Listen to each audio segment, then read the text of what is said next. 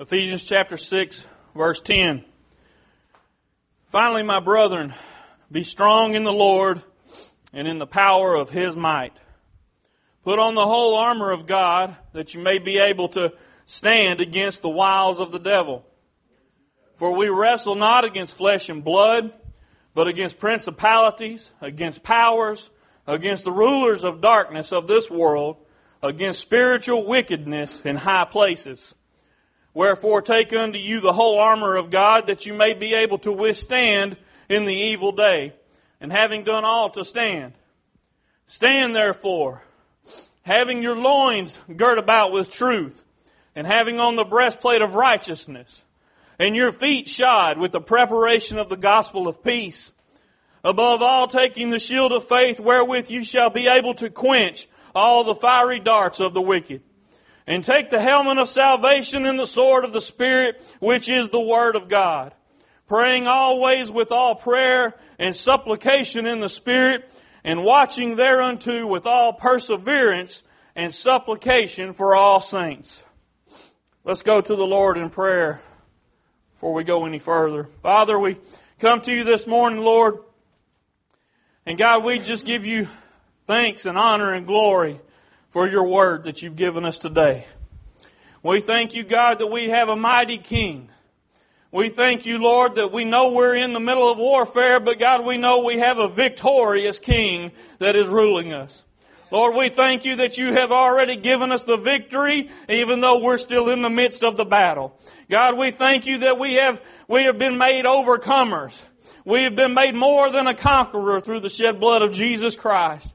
And Lord, I ask that you be with us right now in this service. I ask that you send the Holy Spirit right now that, that my words will be tempered by the fire that is Him.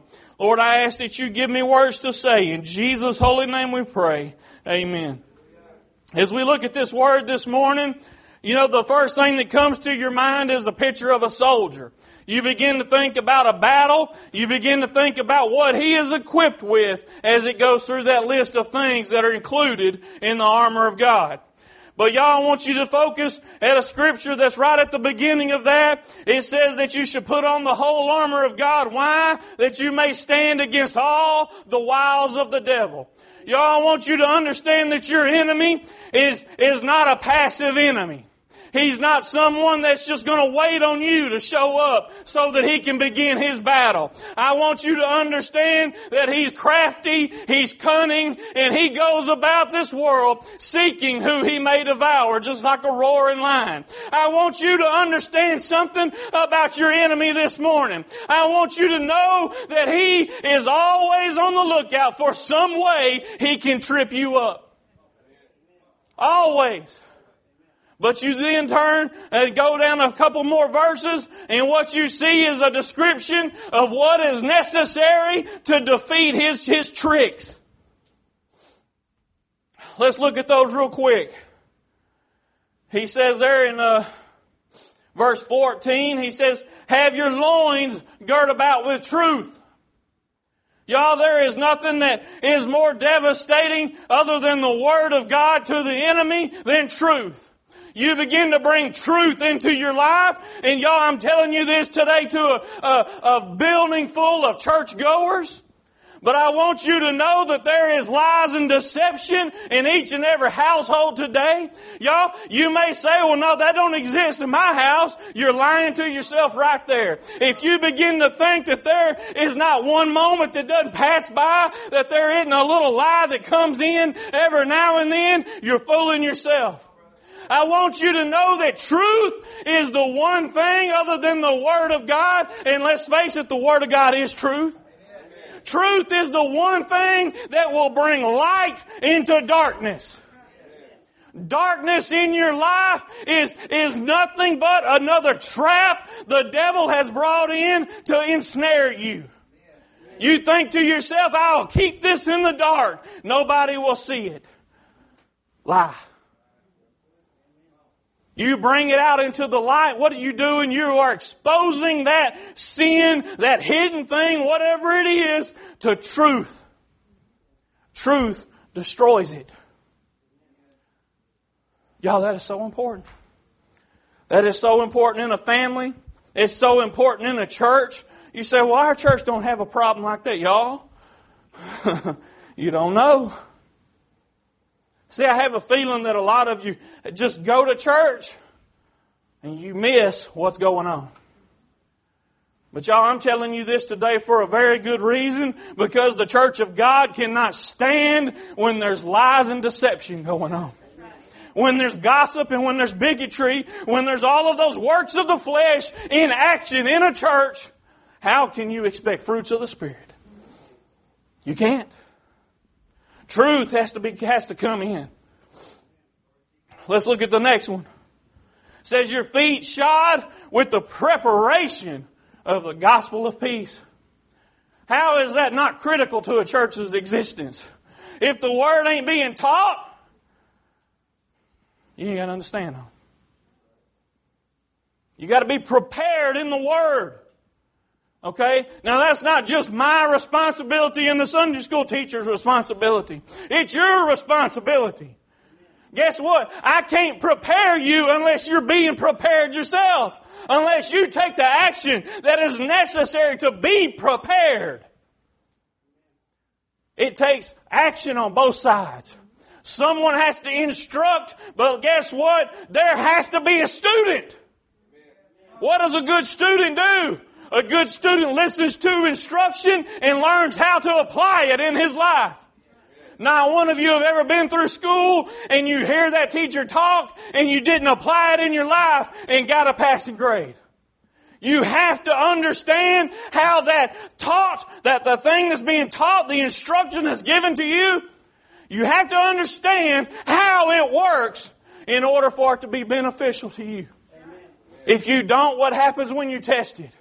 You fail. Y'all, there is no difference today in this church. If the instruction is being given, and I fully believe it is, if the instruction is being given and you're not being a faithful student to receive it and learn how to apply it in your life, you fail. The church fails. Instruction in the Word of God, preparation in the gospel of peace is a requirement if you want a successful church. It's a requirement. Y'all, this whole, this whole armor of God we're talking about here is not just fancy words that sound cool, even though it does. I can't help but be inspired when I read this, man. It fires me up, y'all. But it's not just that. There is a whole lot of principles in this word that if Christians would take this and apply it in their life on a daily basis, you'd begin to see a change happen. You can't help it. It's going to change. Look at the next one, verse 16. Above all, meaning this is important. Listen, okay? Above all, taking the shield of faith wherewith you shall be able to quench all the fiery darts of the wicked. You say, well, Kevin, how does that work? I'm going to explain it to you real simple today. Your faith is in who? God. Your faith is in what? Jesus Christ. Your faith is in when? All the time. Okay? So that faith in the, in the true Word of God, the faith in the true God of all creation is the thing that can quench those fiery darts that the enemy throws at you. You say, Kevin, what are those fiery darts? Those fiery darts are lies and deception. As he comes at you with false teaching, false doctrine, false whatever. He throws them at you, and if you don't have that shield of faith to protect yourself, some sort of basis of knowledge in your spirit to stand on and rely upon, guess what? You get struck. You begin to doubt. See, faith is the substance of things hoped for. Hope. You don't have hope, there ain't no point in having faith. What do you hope for? We discussed this a week or two ago. My hope is in eternal life. Jesus is the one that provided that. My faith rests in Him. He can destroy that doubt when I have been prepared in the gospel of peace, when I bring life, uh, uh, uh, the word of truth into my life that destroys the fiery darts of the wicked. Y'all going to hear it in a minute. Take the helmet of salvation. Helmet of salvation. Y'all, you think it's necessary that you be saved? Why does it cover your head? It's where you think. That's the center of what is you, right? See, I can lose my arm. That ain't me. I can lose my leg. That ain't me. If it were possible for me to stay alive without all this other stuff in my chest here, that ain't me. Right? This is just stuff that keeps this going. This is where I am. So I cover myself with the helmet of salvation. The shed blood of Jesus Christ wash over me, right? That's, that's what that's about. Y'all, it's necessary that my head be protected by salvation. Amen. Necessary. What's the next one? Sword of the Spirit. We know We've talked about this whole armor of God many times. You've probably heard it hundreds of times throughout your life.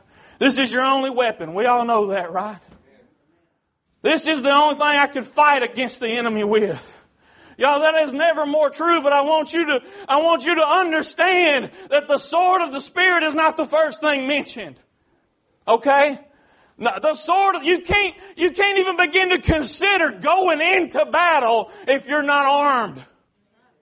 If you don't have that armor on, there ain't no point going out there waving a sword around. You hear what I said? A lot of us want to just go wave our sword around. Show what we know. One scripture after another. But we hadn't prepared ourselves in the gospel of peace. Do you notice there's a difference in the gospel of peace and the sword of the Spirit? Even though both of them are the Word of God? There's a difference there. See, that gospel of peace is something you go and give to someone. You don't go give someone in love the sword of the Spirit. That's for battle. Battle is, is fought with a sword. You don't go to someone in love shaking a sword at them. Right? If you do, what do they do? They run the other way. So there is a difference, even though they're the same physical thing, there's a difference in the way they're delivered. You don't need to go into battle unless you've already been prepared in the gospel. Unless you've already put on that helmet of salvation. Why would you even be carrying your sword if you weren't saved? People do it all the time. In the name of God, in the name of Christianity, they go out and proclaim something out of that word, and all it does is damage and destroy. Do you know a Christian can do that? Oh, got quiet in here, didn't it? Y'all listen to what I'm saying now. You see, I don't I can be a Christian, quote unquote, and not have put on my helmet of salvation. See, that helmet of salvation is a reminder of who I was and who I am now. It, it tells you something about your place in this world. It tells you about something about who your master is, who you are to him, in submission to him. But if you don't prepare yourself in the gospel, if you don't put on that helmet of salvation and gird yourself with truth, what good does it do you get out there and start shaking your sword? You see, you have to be prepared in these things, people. I want you to hear this today because this is, this is where we stand today as a church. Unprepared. Unprepared. How often do you need to put on this whole armor of God? Continuously. I ain't even going to say once a day. Continuously. I need to remind myself, do I have it on? Do, do, am I equipped the way I'm supposed to be? Have I prepared my heart to do the thing I need to do today? The last one there, verse 18 says, praying always with all prayer and supplication in the Spirit. Praying always. Praying always. Don't you just love it when preachers do that? They just keep saying the same thing over and over. It's because I want you to wake up for a second, and, and sometimes it takes me a few times to get to that point where you hear what I'm trying to drive into your heart this morning. Praying always with all prayer and supplication in the Spirit. Every piece of that is important. Prayer is your lifeline back to the Father. It is your only form of communication with the Father. It is the only way you can come boldly before that throne of grace. It can't be a physical act. It can't be some material thing. It can't be some material sacrifice. It is only through prayer and supplication that you get to Him. Do you think it's important to hear from your commanding officer when you go into battle? There's a whole lot of people that thought it wasn't. And they have failed miserably. Whether you're talking about on the battlefield or in a spiritual war. Y'all can think of time after time in my own life that I tried to do some, t- some sort of warfare on my own. And I come up short. I think about a, an army out on the battlefield and they say, we see what's happening. Let's go fight now. Meanwhile, back in the rear, the commanding officer has gotten information about what's really happening. And he begins to pass that along so that his troops out there about to go into battle are aware of this information. Whatever it is, don't even, we don't have to know that. But this information changes the way you attack. Changes when you attack. It changes why you're attacking. And that army that's on the front lines doesn't get that information because they cut the radios off. And they go into battle anyway and they're miserably defeated because they lacked that communication. Y'all, I want you to understand that that prayer and supplication in the Spirit is just as important as any other piece of this armor. It, it is your lifeline in, in, to the Father. That is the only way you can talk to Him. That's the only way you get word back to Him and Him to you. You want guidance and direction in your life? Guess what you need to do? You need to pray. You're about to face something that even if you think you have it under control, guess what you ought to do? Pray. He knows better than you. But we're talking about warfare today. Preparation for war. How many of us go into war unprepared? Too many. Y'all, there's, I ain't, I ain't going to stand up here and say I'm on some kind of pedestal and, and this doesn't apply to me. Oh, it does. I go unprepared and I say, you know what? I can handle it. How long have I been a Christian? Yeah, I know what the Word says. Let's go. Shaking my sword. But what I needed then was not a sword. I needed that gospel of peace. I needed some truth. Y'all, you can't stand without that preparation. You can't stand without these pieces of the armor. And what I see today in our church is I see divisiveness. I see the wiles of the devil. Okay? In my own life, I see it. This isn't anything I'm trying to pick on you about. But he will use any little trick he can. And he's not even that, that good at it. But we still fall for him. The Word tells us that we should lay aside those sins that so easily beset us. Right? What does that mean? It means I shouldn't entertain them. It means I shouldn't bring them in. I should put them away. I should lay aside those things so that I don't get entangled in them again. So I don't find myself right back in that same trap. Because he's not that crafty. He's not that cunning. Y'all, after you've been around for a little bit, you know his tricks, but you still fall for them anyway. Don't you? Why is that? Because we enjoy that stuff too much. Am I telling you the truth? Yeah. We enjoy that stuff way too much. And he says, well, here it is. And we say, okay. Just jump right off in it, man. He tries to be sneaky. Tries to trick us. The terrible thing is he doesn't have to be sneaky. He doesn't have to be that tricky.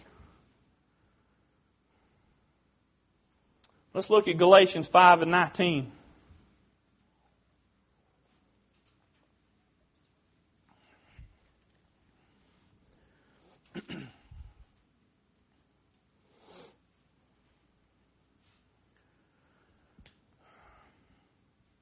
Now the works of the flesh are manifest, which are these. Now, y'all, as I read these, look at yourself. Look at those you know. Look at those. I ain't saying actually turn around and look, but look at those in the church. Just think to yourself, when have you seen this? How recent have any of these things appeared? Okay? Now, the works of the flesh are manifest, which are these adultery, fornication, uncleanness, lasciviousness, idolatry, witchcraft, hatred, variance, emulations, wrath, strife, seditions, heresies, envyings, murders, drunkenness, revelings, and such like. Of the which I tell you before, as I have also told you in time past, that they which do such things shall not inherit the kingdom of God. What's that they, they say? Once you're saved, you're, you're good, right? Y'all, I, I don't want to toy with that. Okay? Now listen, I believe in my assured salvation. Okay? I don't believe there's anybody that can take that away from me. But y'all, I ain't going to play around with this stuff. Because that's a, that's a promise there at the end of that verse. You will not have your part in His kingdom. You will not. How many of those have you seen in Christians' lives? Time after time after time. How many of them have been in your life? Time after time after time. And God's forgiven you, and you do it again. And He's forgiven you, and you did it again. How many times? Think about that now. These are works of the flesh. Thank God I have a Savior that has forgiven me and that offers that continual purging of my sins. He, he continually cleanses me of those things. But y'all, listen. When the works of the flesh are at work in your life, you cannot be victorious. You cannot be an overcomer. You cannot do anything but be in subjection to the bondage of that sin. That's all you can do. I've had it in my life. I know what I'm talking about from experience. And I guarantee you, most of you sitting here today know exactly what I'm talking about that sin comes in and you entertain it for a little while and what happens? It becomes detrimental to your way of life as a Christian. It destroys every piece of God in you. It may not happen in one day, but it happens over a period of time. Y'all, there's stuff in there. I know some of them words you don't understand, but I guarantee you if you spend a little bit of time looking them up, you'll say, oh, I do know about that one. Now let's look on down a little further. Verse 22. But the fruit of the Spirit. Notice he said, but. you see, these ain't nothing alike. This is something totally separate. Something's totally on the opposite end of the spectrum. Okay? But the fruit of the Spirit is love, joy, peace, long suffering, gentleness, goodness, faith, meekness, temperance. Against such there is no law. We will not restrict you in any of these things. You can have as much as you want. How many times do you hear that in the world today? can't eat this, can't eat that. Can't have this, too much of that's too bad for you. You can't do that over there, blah, blah, blah, blah, blah. But look at this. The only thing in here that's good, you can have all you want. See, that's how God operates, y'all. Things of the world, man, they seem good. Come so easy. But you can't have too much of it. You say with drugs, man, oh, drugs are good, right? Make you feel great. But what happens when you get too much of them? You die. it's pretty simple. You say, well, man, I love to drink. What happens when you drink too much? You have, if, you, if it doesn't kill you, it puts you in a place you almost wish you was dead. Right? And it brings all sorts of trouble into your life. And you may say, well, Kevin, I don't think there's nothing wrong with drinking. Well, you got problems then. I'm telling you right now, because one of the works of the flesh was drunkenness. Okay? You bring that into your life if you want to, but you will pay a price. What about sexual sin? It's fun for a season, right? What's it going to do? It's going to destroy your life. Guaranteed. How do I know that? The Bible says so. I don't have to go any further. I don't have to tell you about anything I've involved myself in. I can just tell you the Bible said so. It's enjoyable for a season. But the end of it is what? It's death. I don't feel sorry for somebody that's got AIDS. Y'all, because there ain't no holy way you can contract it. You ever heard of anybody that accidentally contracted AIDS because they walked too close to somebody or, or breathed the same air? No. It's because of a, a dirty needle or some sexual sin or something like that. I guarantee you, if they were living a holy life, you ain't got to worry about it. They say, well, you say, well, they can survive AIDS today. Magic Johnson's lived 20 years since he announced to the world he had AIDS. It's going to get him, y'all. it's going to bring death. What's his quality of life been like since he had it? Is that anywhere near love, joy, peace, Guarantee you it's not. Y'all, those works of the flesh will do nothing but destroy you. I know you know these things. I'm not telling you anything new, but I see a whole lot of you that don't care. Hmm? I see the looks on your face. I see the inattentiveness. I see that you're not hearing the words I'm saying, or maybe you are hearing them, but you're putting them away because of conviction. I don't know. I'm not here to judge you this morning. I'm here to tell you. That's all I can do is deliver the word. Okay, what I'm telling you today is that if we will put away the works of the flesh, put on the whole armor of God, we will begin to see fruits of the Spirit in action in our life. It's a very simple concept. It doesn't require a degree to understand it. You don't have to spend much time. All you got to do is read them few verses right there. It's laid out very clear and plain for you today. We wonder why our church is inactive. We wonder why there ain't more ministries going on. It's because the works of the flesh are in place. It's because we're not righteous. It's because we're not godly. It's because we don't have the armor of God on. You want to see things change? Guess what has to happen? You gotta change. You can't do the same thing over and over and expect something different to happen. Y'all, I ain't telling you this stuff today because I enjoy hollering and screaming. I ain't doing it today for some kind of show because there ain't nobody else watching but you. I ain't got a video camera one going in here. These things apply to me just like they apply to anybody else. If I'm not careful, one of them little works of the flesh will sneak in and begin to wreak havoc in my life.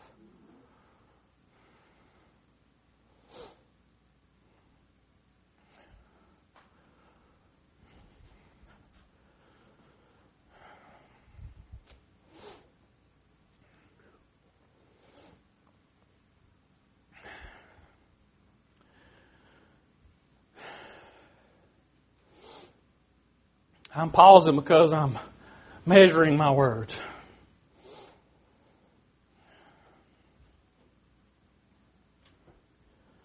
We have to be very careful.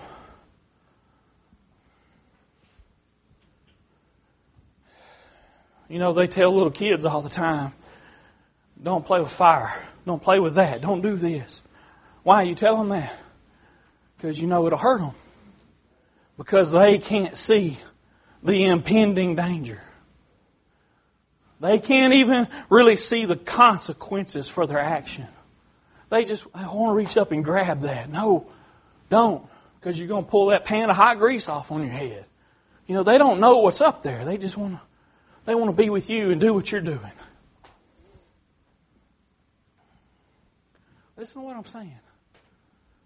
I'm telling you this stuff today.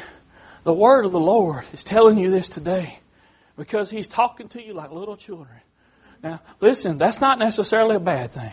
It's not that great of a thing either because you ought to know better by now. But He's talking to you like a child because He loves you and cares about you and He doesn't want you harmed. Y'all, I'm not telling you these things today because I just like to get up here and scream and yell at you and, and get some sort of rise out of you. I'm telling you these things today because God has impressed it upon me that it's the utmost importance in our church today. I have seen time after time in various people's lives the effect sin has. And I guarantee you, you have too. But y'all, when we have the problems here amongst ourselves, we can't expect to have any impact on anybody else. We can't expect God to be able to use us in any way. We can't expect it. Because what's required for Him to use us? First of all, willingness. Second of all, obedience. Thirdly, we've got to get rid of that sin.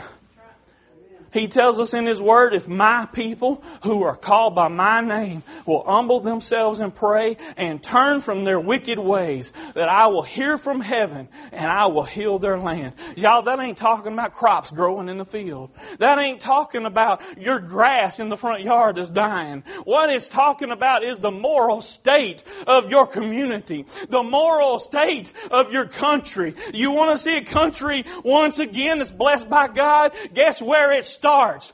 It starts in the house of God. It starts in His people. If His people will not humble themselves and pray and turn from their wicked ways, how in the world can they expect anybody in the world to do the same? You can't expect them to do it when we don't do it ourselves. Judgment begins here. That's what the Word says.